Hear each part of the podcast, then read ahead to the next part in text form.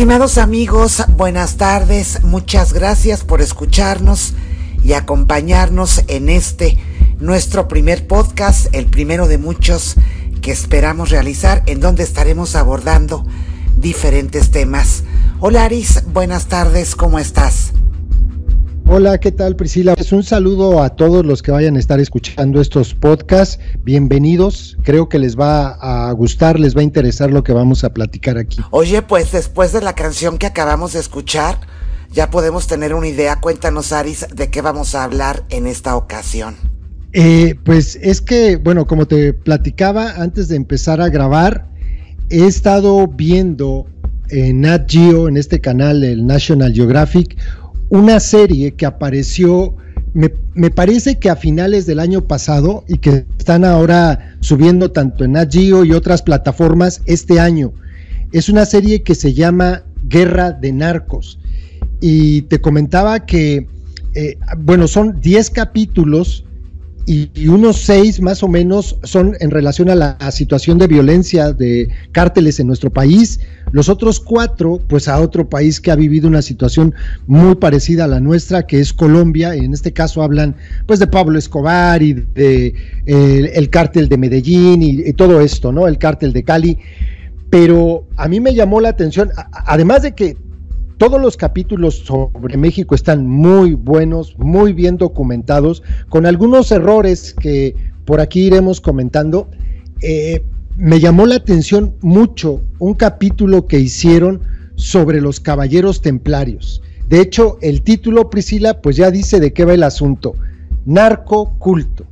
El capítulo número 8 de esta serie que empieza tocando el tema de la familia michoacana y termina hablando de algo que tú y yo hemos comentado muchas veces. En pláticas acá en corto, se lo decimos a ustedes que escuchen este, este audio, este podcast, hemos platicado muchas veces Priscila y yo que esto que ocurrió en Michoacán durante la década pasada con el caso de los caballeros templarios es único, es algo que se sale de toda la, entre comillas, lógica que había en el crimen organizado.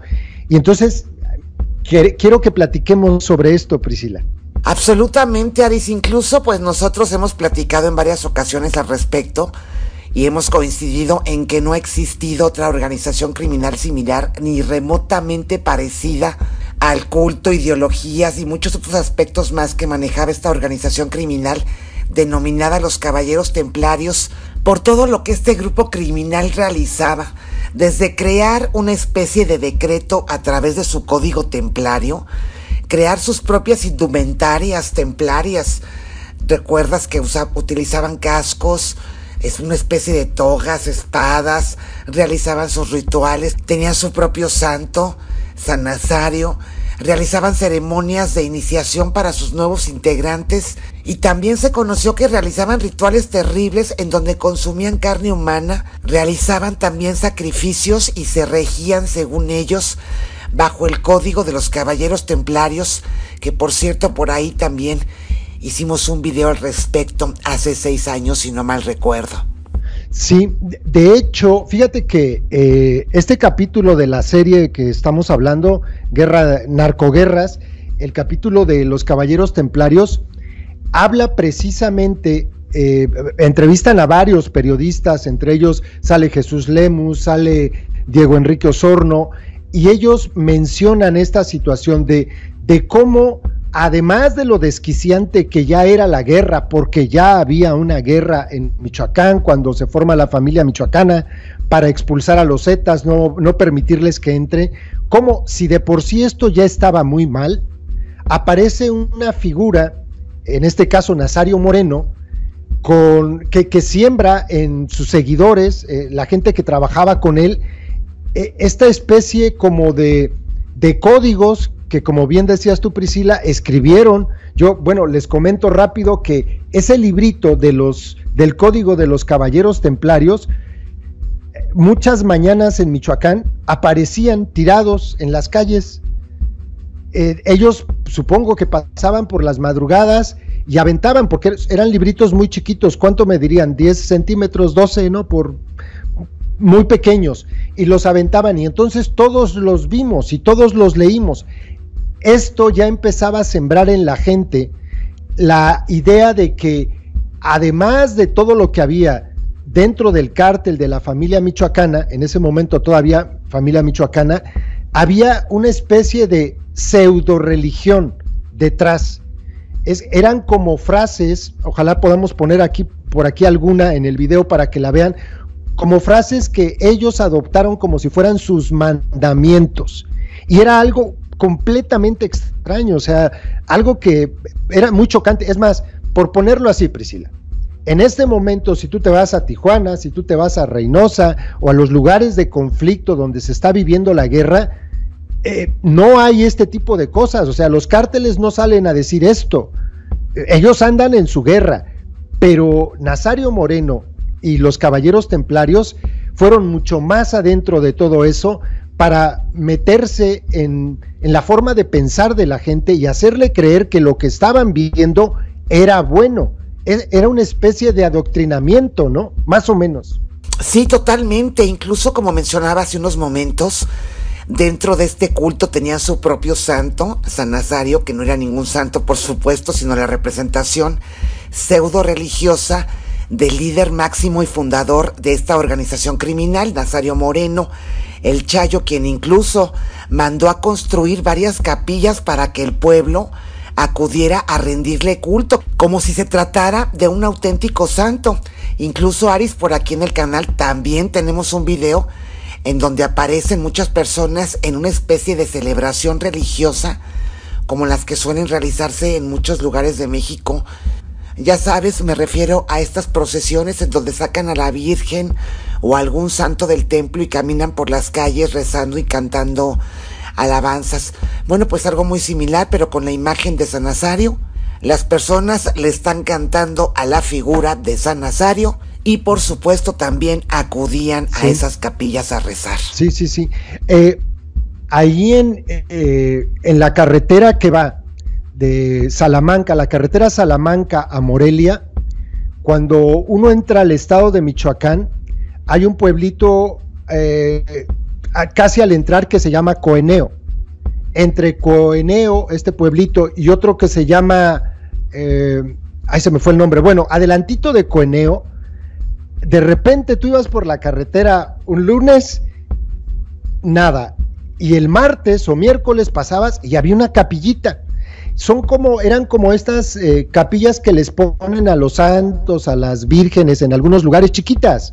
O sea, construcciones chiquitas que tenían, eso sí, muy bien hechas, pintaditas, y tenían adentro una figura de Nazario Moreno. Yo cuando observé esto, en, en, aquel momento, no sé en qué año sería, 2010, 2011 más o menos, era algo que no entendías, es más, tú pasabas por la carretera, veías eso y decías, bueno, ya pusieron ahí una, eh, una capilla para una virgen. Sí, sí, hasta que alguien te decía, ¿ya viste que pusieron ahí una capilla para Nazario Moreno? ¿Dónde? Pues allá adelante de, de Cueneo, eh, entre Cueneo y Tarímbaro, se me, era el pueblito que se me olvidaba. Eh, ¿Dónde? No, pues ahí. Bueno, era tanta la curiosidad que pues obviamente pasabas por ahí, te parabas y observabas. Y sí, adentro, sí, claro. De hecho, esa la destruyeron eh, como por el año 2011 la tiraron, pero yo sí la vi, o sea, era algo simplemente no entendías y, a lo mejor en el primer instante que la veías decías, ¿qué, qué pinche locura es esto? Esto es una locura. Pero ahora, pasado el tiempo, te das cuenta de todo lo que tenía de simbolismo y de peso detrás. O sea, no entendías que estaban adoctrinando a todo un pueblo, porque eso estaban haciendo. Exactamente, estaban adoctrinando a las personas e incluso ahorita estaba recordando también, Aris, que tenemos otro video en donde un reportero acudió a un mercadito, no recuerdo en qué municipio del estado de Michoacán, y ya ves que en todos los mercaditos, en todos los mercados, perdón, hay puestecitos donde venden velitas, los santitos, las imágenes de los santos, rosarios, Biblias y las oraciones de estos santitos, como la de San Judas Tadeo, la de San Antonio de Padua, etcétera, etcétera. Bueno, pues no tenían la oración de San Nazario Moreno. Y aquí les vamos a colocar una imagen, la oración a San Nazario Moreno con todo y su estampita con la imagen del santito, bueno, más bien del pseudo santito. Ese, como tú mencionas, era un culto que la organización criminal ya estaba implementando en la sociedad y que me sorprende mucho decirlo, pero ya estaba dando resultados, ya que vimos cómo las personas acudían a orar, entre comillas, a esas capillas, entre comillas. Totalmente. De hecho, en este capítulo de la serie, hay imágenes, esto lo decimos para que se animen a verla porque vale la pena. Este tipo de cosas, Priscila, son diferentes a las narcoseries, donde se eh, alaba a los narcos, donde se les ensalza. No, este tipo de cosas sirven para entender cómo funciona el crimen organizado en el país. Dentro de este capítulo, alguien eh, grabó imágenes de un montón de gente, no lo sé, mucha gente, eh, en una capilla rezándole a Nazario Moreno, cuando supuestamente, porque si ustedes recordarán, Priscila, se acordarán, supuestamente Nazario Moreno estaba muerto, supuestamente, ¿no? Eh, de hecho, además de, de que aparece supuestamente como muerto, esto le sirve a él como para extender el mito de que no lo habían podido matar porque él era un santo. Y en, algunos casos hasta decían que había resucitado. O sea, ese tipo de cosas estaban pasando en Michoacán y la gente iba y le rezaba. Le rezaba a un narco como Nazario Moreno, con lo sanguinario que era. ¿eh? Es que esto que sucedió en Michoacán no tiene precedente alguno. Hablábamos hace unos momentos de los rituales que realizaban estos criminales y ahí están también las imágenes que difundieron las autoridades de los cascos que portaban, las túnicas templarias, las espadas. Bueno, una locura absoluta. ¿Tú te imaginas una de esas reuniones con todos sus integrantes portando sus cascos, espadas y togas? Y al principio pues todo giraba en torno a Nazario Moreno y ya después apareció la tuta Servando Gómez Martínez cuando presentó a través de un video que se hizo viral el código este de los caballeros templarios y anunciaba pues que no eran ningunos criminales sino casi casi los salvadores que el mundo esperaba. Aparece la tuta vestido de militar con una figura de San Nazario a sus espaldas y presenta el código de los caballeros templarios. Ahí comenzaron las apariciones de la tuta en las redes sociales, Aris.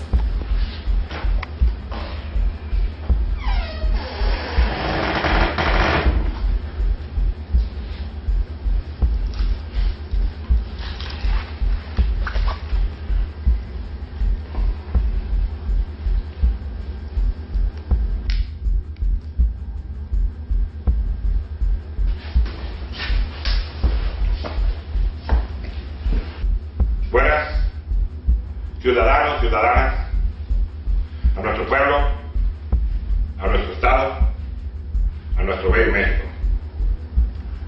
Estamos aquí presentes ante ustedes para darnos a conocernos y que sepan ustedes quiénes somos realmente, qué significa nuestro grupo y cuál es nuestra intención. Claro, ese, y también lo toca la, la serie en este capítulo, eso fue cuando él mismo dio a conocer para engañar a la autoridad, ¿te acuerdas? Que, que Nazario Moreno estaba muerto. Eh, eh, hubo un enfrentamiento donde participaron cientos de elementos de las fuerzas federales para tratar de detener a Nazario Moreno y supuestamente en este enfrentamiento eh, cayeron varios de los templarios y entonces la tuta, a través de los radios de comunicación, les hace creer a los del gobierno que en este enfrentamiento había muerto Nazario Moreno. Compañeros, eh, pues ya como el Señor ya no está con nosotros, en paz descanse, eh, pues de todas maneras nosotros vamos a seguir adelante y bla, bla, bla. Un audio que circuló. En ese momento la gente empieza a, a creer que Nazario Moreno estaba muerto y entonces aparece la tuta en ese video que estás mencionando, donde tiene pues, a Nazario ahí vestido de santo, es más, me acuerdo que incluso en la parte de atrás se ve al Che Guevara. O sea, es una locura, es, es, que de verdad la, la, imagen, si la encontramos y ponemos una imagen de este momento, es una locura lo que se ve ahí atrás.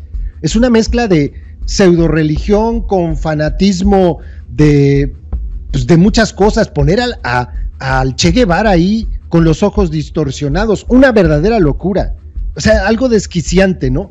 Y sale la tuta y a partir de ese momento empieza a tomar protagonismo él. Nazario no estaba supuestamente muerto y Servando Martínez la tuta en ese momento se convertía en el líder de los caballeros templarios. Qué personaje, ¿no, Aris? Servando Gómez Martínez, una mente criminal, muy inteligente, hay que decirlo, perverso, criminal, maquiavélico. El primer youtuber narco, así lo denominaron en referencia a que constantemente aparecía en las redes sociales en sus videos. Y en esos tiempos, precisamente en YouTube, o corrígeme si estoy equivocada, que la tuta ha sido el primer capo a ese nivel de liderazgo de una organización delictiva tan importante y poderosa como lo eran los Caballeros Templarios, que aparecía en videos dando comunicados o hubo alguien antes, Aris? Yo creo que no hubo antes nadie. Por eso creo que también llamó mucho la atención, porque bueno, ya empezaba a ver videos, ya existía YouTube, ya había muchas redes sociales, no como ahora, pero ya había, y ya había videos de los horrores que estaba cometiendo, por ejemplo, los Zetas en Tamaulipas, que era espantoso. Pero un capo que se parara frente a una cámara y explicara lo que ellos eran, eso no había existido. Yo, es más, casi estoy seguro que esto también es único en el mundo. Así es, Aris. ¿Recuerdas la primera ocasión que se escuchó el nombre de Servando Gómez Martínez La Tuta?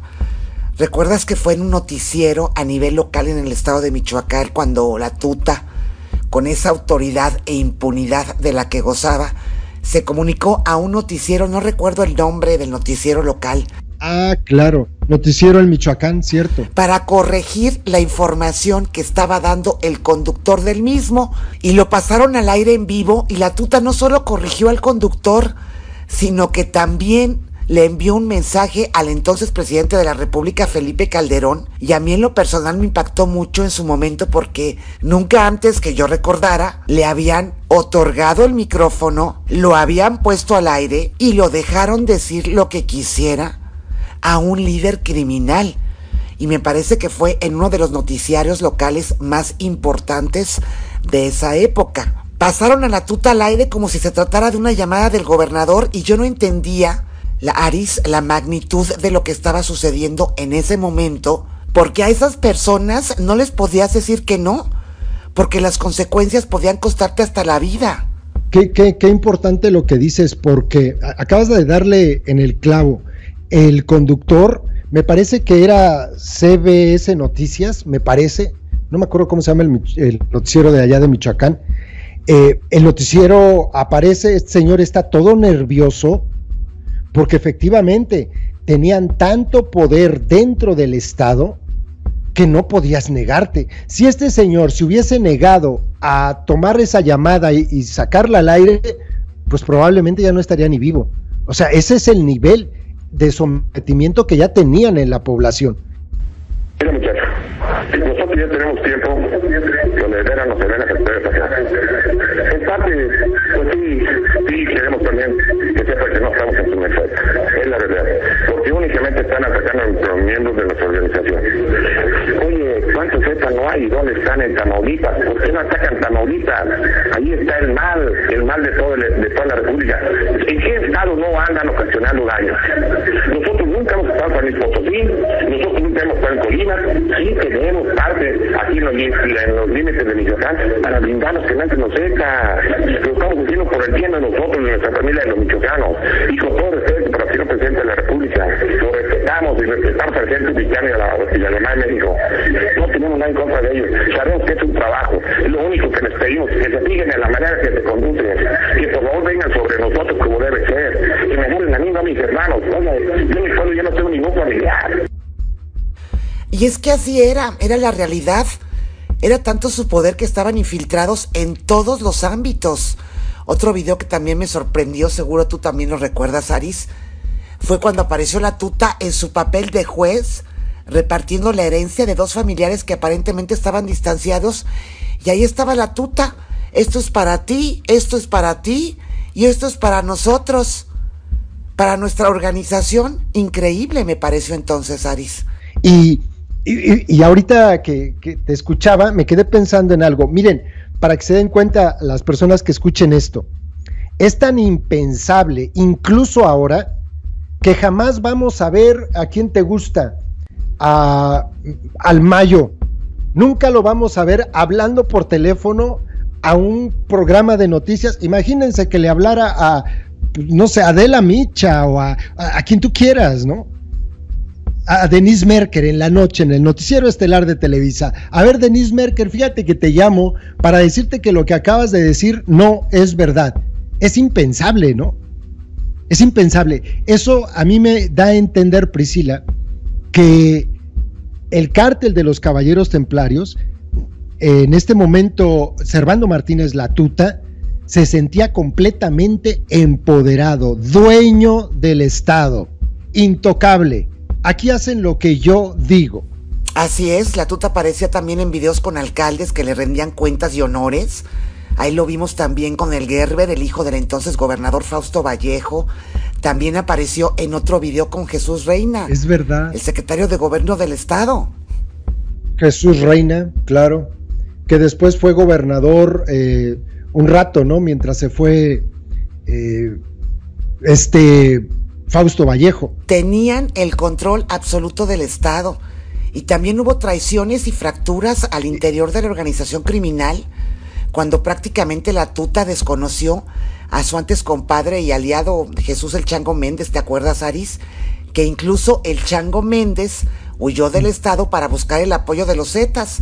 Y allá aparecieron varias narcomantas en donde los caballeros templarios informaban al pueblo que el Chango Méndez ya no pertenecía a su organización. Así es. Que había sido expulsado y hasta una recompensa ofrecían por él. Fíjate, yo me acuerdo de una, eh, ahorita que dices eso, me acuerdo de una imagen que habla precisamente del nivel de cinismo y de poder que tenían. Ustedes se acordarán, a lo mejor también hay imágenes de eso, seguramente en, en Google pueden encontrar unas unos espectaculares que hizo el gobierno donde aparecían los cinco cabecillas de la familia michoacana. Nazario Moreno, el Chango Méndez, la Tuta, todos ellos. Y, y decían ahí abajo se buscan y teléfonos de, para llamar y todo esto. Bueno, antes de saliendo de Morelia rumbo a Páscuaro, Michoacán, había uno enorme. Pues abajo de ese, yo vi la fotografía, colocaron una narcomanta a los templarios. O sea, a ese nivel de cinismo. Es más, estaba atorada la narcomanta del espectacular que puso el gobierno y en esta narcomanta ofrecían dinero para detener el que diera información sobre el Chango Méndez. Imagínate, ¿eh? Es que es, desquiciante, ¿no? Abajo de ese espectacular donde el gobierno te ofreció una recompensa si dabas información por cualquiera de los que estaban ahí, incluido la tuta, incluido Nazario Moreno, abajo la tuta, Nazario Moreno, colocaron una narcomanta diciendo, y por el que está aquí arriba, por el Chango Méndez, nosotros te damos dinero. Eso era lo que pasaba en Michoacán. Pero en Priscila me acordé de algo muy importante, que de hecho es con lo que empieza este eh, este capítulo de la serie de narcoguerra, miren, guerras de narcos, perdón, eh, parte de la tragedia que hoy se vive en nuestro país, porque es eso, estamos en una guerra desde hace mucho tiempo, fue el momento en el que Felipe Calderón en diciembre de 2006, envió a 6.000 elementos de las fuerzas del Estado, del ejército, a Michoacán. Así empieza. Y, pero ¿por qué lo hizo, no? Bueno, pues nada más porque creo que este fue uno de los primeros horrores, cuando menos, de los que nos enteramos en Michoacán, porque fue muy mediático. En una pista de una pista de una discoteca, en un baile en Uruapan, ¿te acuerdas, Priscila? fue la primera vez. Este es el tipo de horrores con los que empezó todo lo que vemos hoy en día. Se repite y se repite y se repite. Y es muy importante porque en aquel momento esto se volvió tan espantoso, era tan horroroso lo que veíamos, que esto se comentó en todo el país. Porque fueron y tiraron en esta pista cinco cabezas eh, de personas aparentemente eran de los Zetas y aquello fue pues espantoso. Y a un lado dejaron un, una, cartulina que yo creo que sería de las primeras pues, cartulinas que dejaban sobre cuerpos donde decían los caballeros templarios, la familia Michoacán en aquel momento, que ellos no mataban gente inocente, que incluso e, era algo así como esto es divino, esto es este, justicia divina, decían. Esto es justicia divina porque habían matado ellos a cinco zetas y los habían decapitado y tirado las cabezas ahí. Entonces, a partir de eso, me parece que el gobierno federal, cuando entra Felipe Calderón Priscila, dijo, a ver, esto seguramente, no, seguramente escandalizó, por ejemplo, a Estados Unidos. Y seguramente le, dijeron a Calderón, porque desgraciadamente así es, necesitamos que pongas en control a ese cártel de Michoacán. Y también por lo que se estaba viviendo, por la forma ilegítima en que llegó eh, Calderón a la presidencia y todo esto, ¿no? Y, pues ahí empezó ahí empezó el infierno, Aris. ¿Recuerdas que también asesinaron a varios policías federales y dejaron sus cadáveres descuartizados al lado de una carretera? No recuerdo sinceramente cuántos eh, policías fueron en ese momento, me parece que fueron 12, pero no recuerdo. Incluso también circuló un audio donde se escuchaba la voz de la tuta informándole a uno de sus subalternos que acababa de cometer el homicidio de estas personas, que los acababa de asesinar. Claro, y era entre ellos una mujer.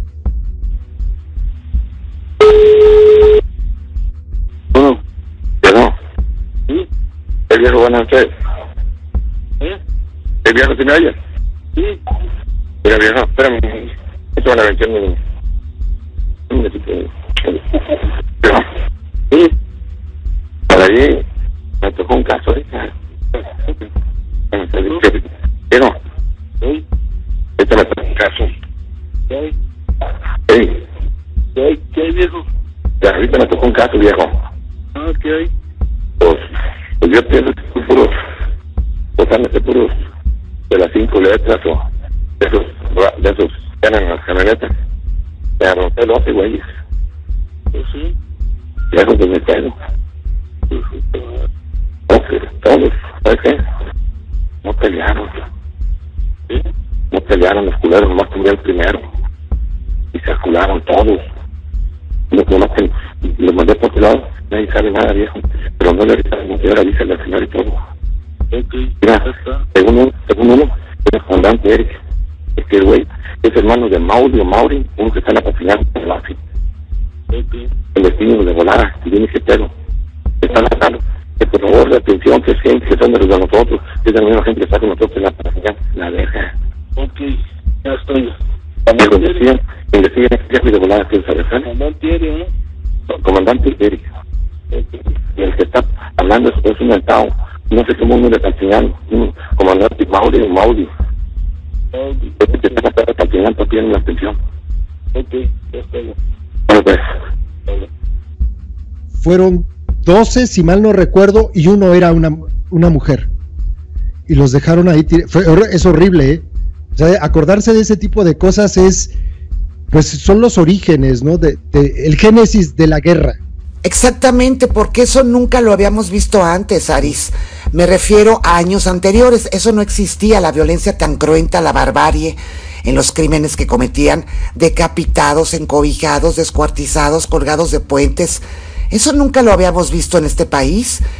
Y ahorita lamentablemente estaba leyendo un artículo en un medio suizo que dice que México está normalizando la violencia. Los mexicanos ya no se sorprenden por los miles de muertos. Fíjate qué grave, Aris. Y yo me respondo, pues no es mi caso, ya que a pesar de que nosotros tenemos desde el año 2006 reportando acerca de toda esta violencia, yo en lo personal no lo he normalizado y jamás lo podría hacer. Pero me da tristeza reconocer que ahorita muchas personas efectivamente ya normalizaron la violencia. Y eso es muy triste, lamentable y muy grave. Claro. Porque no podemos normalizar lo que está sucediendo, Eh, lo que ha sucedido y lo que continúa sucediendo en el país. Eh, hay muchas imágenes que te quedan a través de todos estos años en la cabeza. Esas son cosas que no que no se nos deberían olvidar. No se te puede olvidar que fueron capaces de hacer todo esto y que siguen ocu ocurriendo cosas igual. Estaba recordando que también solían dejar cuerpos colgados en puentes. Ellos fueron los primeros que empezaron a cometer estos actos tan atroces. Fíjate, es que, a ver, por ejemplo, comparar eh, lo que estaba pasando con los Zetas o lo que ocurrió, porque pues, los Zetas, desde mi punto de vista, han sido el cártel más violento en la historia de México, por todo lo que hacían. O sea, no hay ni que pensarle, ¿eh? pero los caballeros templarios cometían horrores estilo de los Zetas, pero además la gente, mucha gente que los seguía, creían que lo estaban haciendo porque ellos eran los buenos. Por lo mismo que se estaba viviendo este adoctrinamiento, ay, es que ellos nada más están defendiendo a Michoacán de la entrada de otros malos. Entonces la, la gente empezaba a justificar, ¿no? Es que los malos son los Zetas, es que los malos son los que quieren entrar, nos quieren robar. Cuando ellos estaban cometiendo errores igual o peores que los que estaban así, haciendo los que querían que no entraran. Y me acordé de una imagen también que es, perdón, la, voy a describir porque creo que estas cosas, y a lo mejor es lo mismo que tú decías, Priscila, no se nos pueden olvidar. Este, esta imagen de un puente, me parece que es el puente de Limón, me parece, donde está una mujer embarazada, colgada, le abrieron el vientre y, y la dejaron ahí. O sea, verdaderamente espantoso, ¿no? espantoso. Es que lo que sucedió en Michoacán desde que Felipe Calderón anunció la guerra, la mal llamada guerra contra el narcotráfico, no se ha detenido, Aris. Ya ves lo que está sucediendo ahorita en el estado, sobre todo en la tierra caliente michoacana. Y, y hoy ve lo que es, ¿no? Ve lo que ha pasado. Sí, y no para, ¿eh? O sea, es, lo peor del caso es que esto no para. Que empezó así, que yo, yo a veces me quedo pensando, Priscila, ¿qué hubiese ocurrido si en lugar de esta estrategia de vamos a darles con todo, llevar soldados, que no funcionó, o sea, evidentemente no funcionó, ahí lo vemos, el gobierno hubiese optado primero por otras cosas. A ver, ¿dónde hay problemas? No que en Tepalcatepec. A ver, ¿cuál es el problema? Pues no que hay policía. Pues sí, pero es que la policía son los narcos. Adiós, policía. Vamos a, a empezar a formar una policía certificada, bien preparada, eh, y vamos a empezar a limpiar las policías. Porque uno de los problemas a los que nos enfrentábamos en Michoacán era precisamente ese, Priscila. Nosotros no podíamos acudir con nadie. ¿A quién le ibas a dar la... A, ¿Con quién ibas a denunciar?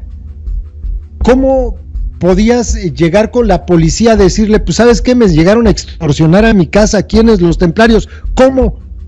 Si eran ellos mismos. Entonces, ¿qué hubiese pasado si la estrategia hubiese sido distinta, no? Pues es que volvemos a lo mismo como le mencionábamos hace unos momentos, Aris. Estaban infiltrados en todos los ámbitos. Había una sociedad que los aprobaba. Estaban infiltrados en la policía, en los juzgados, en los gobiernos, en todas partes. Realmente llegaron a ser los dueños del estado de Michoacán. De ese tamaño era su poder. Pero con mucho. Sí, o sea, en todo, en todo estaban. Eh, a ver, eh, que no se llame nadie a sorpresa, ¿no? En Michoacán toda la vida ha habido narcotráfico, desde siempre. Todo mundo sabía en Michoacán, todos sabíamos en Michoacán quién se dedicaba a sembrar marihuana. Todos sabíamos, todos sabíamos. Pero no se metían contigo. Entonces, pues si tú quieres andar en lo tuyo, es muy tu bronca, está mal, yo no me meto. Mientras tú no te metieras con ello. Todo eso cambió a raíz de que aparece la familia michoacana y aparece un personaje así tan maquiavélico como, eh, como Nazario Moreno y su gente, ¿no? Todo eso cambió. Porque también hacía negocios con las extorsiones. Recuerdo que hasta las tortillerías, carnicerías, tienditas y prácticamente toda la población tenía que dar su cuota. Y hasta les avisaban publicando sus comunicados en Facebook. ¿Recuerdas, Aris? En Facebook. Sus comunicados cuando iban a subir sus cuotas, ¿recuerdas? El cinismo total. O cuando entregaban sus panfletos ordenándole a la población para que se abstuviera, perdón, para que se abstuviera de salir a las calles después de cierta hora, ya que iban a realizar operativos y las personas seguían sus indicaciones. Es que lo tenías que hacer. Eh, a nosotros hubo meses muy duros. ¿Sabes cuándo? Poquito antes de la elección de 2011, donde entró eh, Fausto Vallejo al gobierno antes de la elección, ellos eran los que ordenaban eh, toques de queda y te avisaban, o sea, ¿sabes quién pasaba? Priscila, la policía. O sea, era la policía la que por medio de, pues, sus este, altavoces que traen en las patrullas decían eh, cosas así, ¿no? Se avisa que a partir de las 7 todo mundo tiene que estar en sus casas. Lo justificaban diciendo, eh, llevaremos uno a cabo un operativo eh, para contra la delincuencia, eso decían, pero tú sabías en realidad que era un toque de queda que te imponían los cárteles y no podías salir. E, era muy triste y, y te pasaba, ¿eh? Y no podías salir. Muy fuerte, muy fuerte. No tenían otra opción más que obedecer o atenerse a las consecuencias, porque también si lo recuerdas, castigaban según ellos a los que se portaban mal y la tuta también lo difundía en las redes sociales. Por eso digo que yo creo que ningún capo ha sido más mediático que Servando Gómez Martínez la tuta. No, no, no, jamás. yo también lo creo, así era. Eh, como lo dijiste tú hace un rato, era, eh, fue el primer narco youtuber, ¿no? O sea, era sus videos.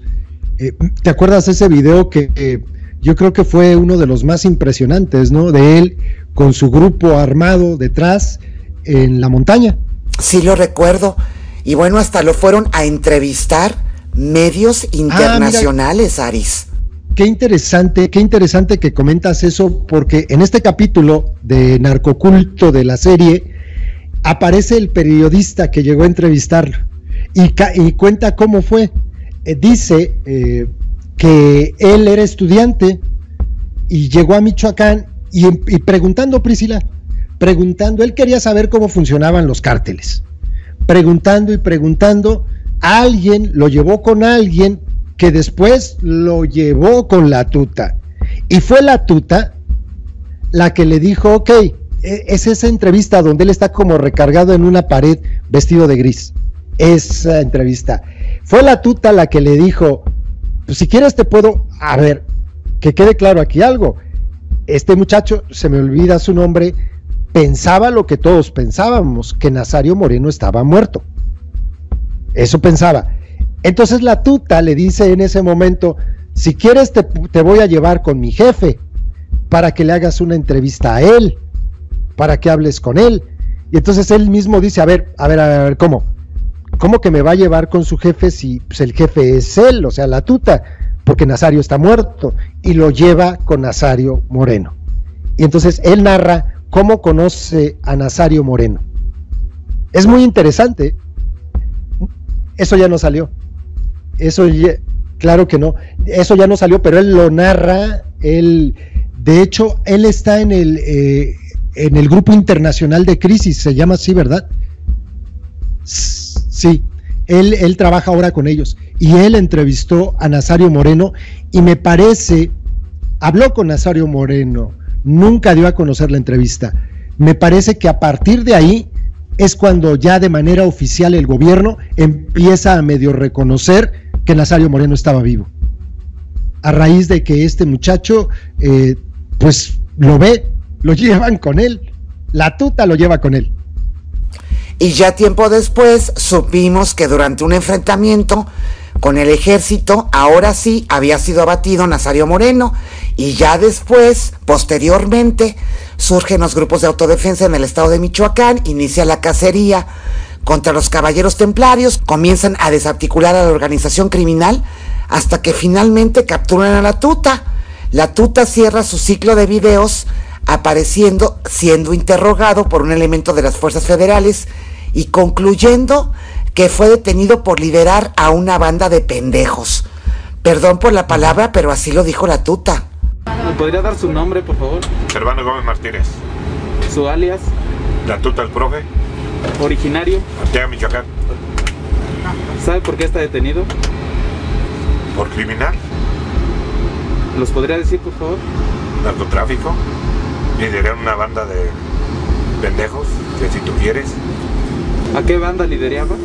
Caballeros Templarios. Y, y, y, fíjate también algo muy interesante en relación a esto, porque pues todo el mundo se pudo haber imaginado dónde está la tuta, de estar en la sierra, escondido, allá no lo van a encontrar jamás. Lo detienen en Morelia. O sea, estaba en Morelia. ¿Cuánto tiempo llevaría ahí? ¿Quién sabe? Pero estaba en Morelia. Eso es el nivel de impunidad, ¿no?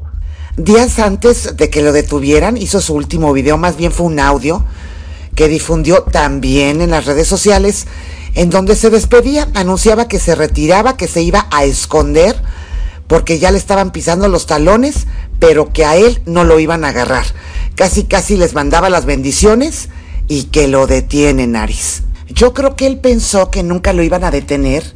Es lo que platicábamos también off the record, que estas personas son dignas de un profundo análisis y estudio psicológico y psiquiátrico, porque uno no puede entender qué hay en la mente de estas personas que son capaces de cometer tantas barbaries y la tuta pues prácticamente ya se sentía Dios.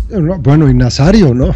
O sea, tan se sentía Dios que hasta hizo sus, sus gustos. Fíjate, fíjate que en relación a esto que mencionas, también en, en el capítulo este hacen una, eh, una descripción que yo no sabía, probablemente tú lo conocías. Nazario Moreno tenía una placa de, de metal en el, en el cráneo. No sé si sabías eso. Sí, ellos dicen que cuando estaba niño jugando fútbol se peleó con alguien y ya lo mencionan como alguien que era sumamente agresivo, ¿no? Desde siempre. Entonces de niño él tiene un pleito jugando fútbol y uno de los tipos o los niños con los que se peleó le pisó la cabeza, le partió el cráneo y de hecho le pusieron una placa en la Ciudad de México. Entonces, es como, te lo digo porque como que dan a entender que probablemente todo esto pues lo afectó. E incluso dicen, Priscila, en la serie, en el capítulo, que cuando Nazario Moreno, por esa placa que tenía en el cráneo, cuando se enojaba, eh, eh, tenía como una especie de deformación en el, en el cráneo, que se veía, que daba miedo porque se le saltaban las venas y no sé qué tanto. Precisamente por eso, eso lo dice el capítulo. Yo es un dato que desconocía y que eh, ellos dan a entender que a lo mejor por esto este hombre estaba tan loco, ¿no? Pues, a lo mejor por eso, ¿no? Porque fue algo muy fuerte que vivió de niño. Y, y digo, obviamente, eso él, pero y todos los demás, pues no les pisaron el cráneo, ¿no? A lo mejor de ahí nació su apodo Nazario Moreno, el más loco. Sí, Sí, sí, sí, el más loco, el doctor o el chayo, que era como se les conocía, ¿no? A, Nazario Moreno. Es, es muy interesante, o sea, eh, creo que hablar de este tipo de cosas es importante para que no se queden en el olvido. Esto, Priscila, es como, como a decirle a la gente, no podemos olvidarnos de esto, ¿eh? Esto ha pasado en tu país no hace mucho, esto no tiene 100 años como la revolución, esto acaba de ocurrir apenas la década pasada y tiene consecuencias hasta el día de hoy, porque lo estamos viendo, ¿no? No es tan lejano, además de que el tema propiamente de los caballeros templarios, sí, es digno de un verdadero análisis de cómo es posible que haya ocurrido algo semejante en un país en pleno siglo XXI. ¿Cómo? Y hay que recordar, Aris, que los caballeros templarios no están extintos. Todavía existen células de los caballeros templarios operando en el estado liderados por el sobrino de Nazario Moreno, identificado como el gallito, aliados con la nueva familia michoacana, con los Viagras y con todas estas células criminales que operan en la región, que ahora se convirtieron en el conglomerado Cárteles Unidos, todos unidos contra el Mencho, contra el Cártel Jalisco Nueva Generación, y ya vemos cómo está ahorita Michoacán, Aris. Después de todo lo que ha sucedido, tú como michoacano, después de todo lo que ha vivido tu estado, vámonos desde 2006 hasta el momento presente. Ya pasaron los Zetas, la familia michoacana, los caballeros templarios, y en el presente tenemos la cruenta guerra de Cárteles Unidos y el Cártel Jalisco Nueva Generación. Tú como michoacano, ¿cómo te sientes de ver a tu estado en esta situación, Aris? Pues es muy triste. O sea, son son 15 años de guerra o más, ¿eh?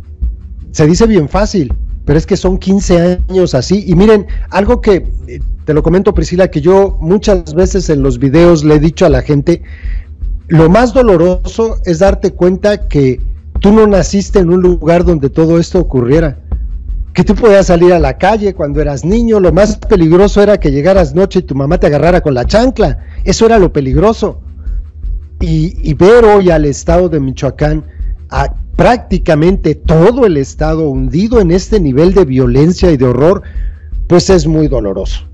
Es, es algo que no debió haber ocurrido, es algo en lo que nuestras autoridades eh, tuvieron mucho que ver, tienen culpa y son responsables en gran parte de todo esto, y también creo que como ciudadanos tenemos parte de, de esta, de esta culpa, Priscila, porque eh, veíamos que estaba pasando y nos quedamos callados muchos años. ¿eh? Nosotros también dejamos crecer todo esto.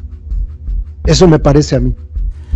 ¿Tú qué crees que suceda, Aris? Porque es también lo que estábamos platicando el otro día, que muchas personas dicen, bueno, el cártel Jalisco Nueva Generación es una de las organizaciones criminales más poderosas del mundo, incluso la DEA ya lo colocó al nivel del cártel de Sinaloa y se está enfrentando a Cárteles Unidos, pero Cárteles Unidos que representa a todos los grupos criminales oriundos del estado de Michoacán, que son muchísimos y son muy poderosos también, y además tienen el apoyo del cártel de Sinaloa. ¿Qué crees que suceda con todo esto? Pues estamos en lo mismo que hace 10 años. la situación es exactamente igual. En aquel momento era para que no entraran los Zetas en este momento es para que no se apodere el cártel Jalisco del Estado. Desgraciadamente yo no veo, sinceramente, ¿eh? yo no veo la salida en esto. Esto, a veces ellos mismos lo dicen, ¿no? ¿Te acuerdas cuando eh, entrevistamos a esta persona del cártel de Sinaloa que está allá en, en, Michoacán? Él dijo, esto se va a acabar hasta que se acabe un grupo. Yo, pues, no hay otra salida hasta que uno logre eh, establecer hegemonía sobre el otro. Ahí va a acabarse. Pero ¿cuándo va a ocurrir eso? ¿Quién sabe? Porque eh, minimizar a este grupo de cárteles que se unieron, cárteles unidos, y decir, ah, se están enfrentando al poderoso cártel de Sinaloa, es un error, ¿eh? Tan es un error que ya tienen muchos, muchos meses en guerra y el cártel Jalisco sigue atorándose cuando llega. Es un error. Eh, tienen mucho dinero, eh, ese dinero que les da el poder fabricar una droga que es muy rápida de hacer y que les genera muchos recursos, además de todos los otros negocios, extorsiones, etcétera. Entonces, dinero y gente para seguir peleando tienen. ¿Cuándo se va a acabar? Híjole. Yo dudo que yo dudo siquiera que se acabe la guerra. De verdad, o sea, siempre va a haber algún resquicio. Ahora son los de Jalisco. Vamos a suponer, Priscila, la gente de Cárteles Unidos impide que el cártel Jalisco tome Michoacán. Vamos a suponerlo. Pues no va a faltar otro cártel que en algún momento diga, híjole, Michoacán es, es un buen botín, vamos a intentarlo. Eso va a seguir pasando. es un ciclo que se va a repetir y repetir y repetir. No, no tiene fin. El problema son las drogas, ¿no? Y eso pues no se acaba. Vamos a estar al pendiente de lo que suceda y vamos a concluir, si te parece, pidiéndoles a las personas que tan amablemente nos están escuchando que por favor nos dejen sus comentarios y sus opiniones aquí en la sección de comentarios de este video, qué temas les gustaría que abordáramos y también queremos anunciarles que tendremos invitados en unos futuros podcasts. Muchas gracias Aris y muchas gracias a todas las personas que nos escucharon. Sí, vamos a, vamos a estar buscando personas a quienes entrevistar, que nos compartan su opinión y pues seguir hablando de este tipo de cosas y de otras que ustedes eh, quieran que se toquen aquí, obviamente para que pues no pare el debate, ¿no? Y que siga habiendo opinión. Eh, vamos a seguir haciendo cosas como estas. Gracias a todos. Adiós, adiós.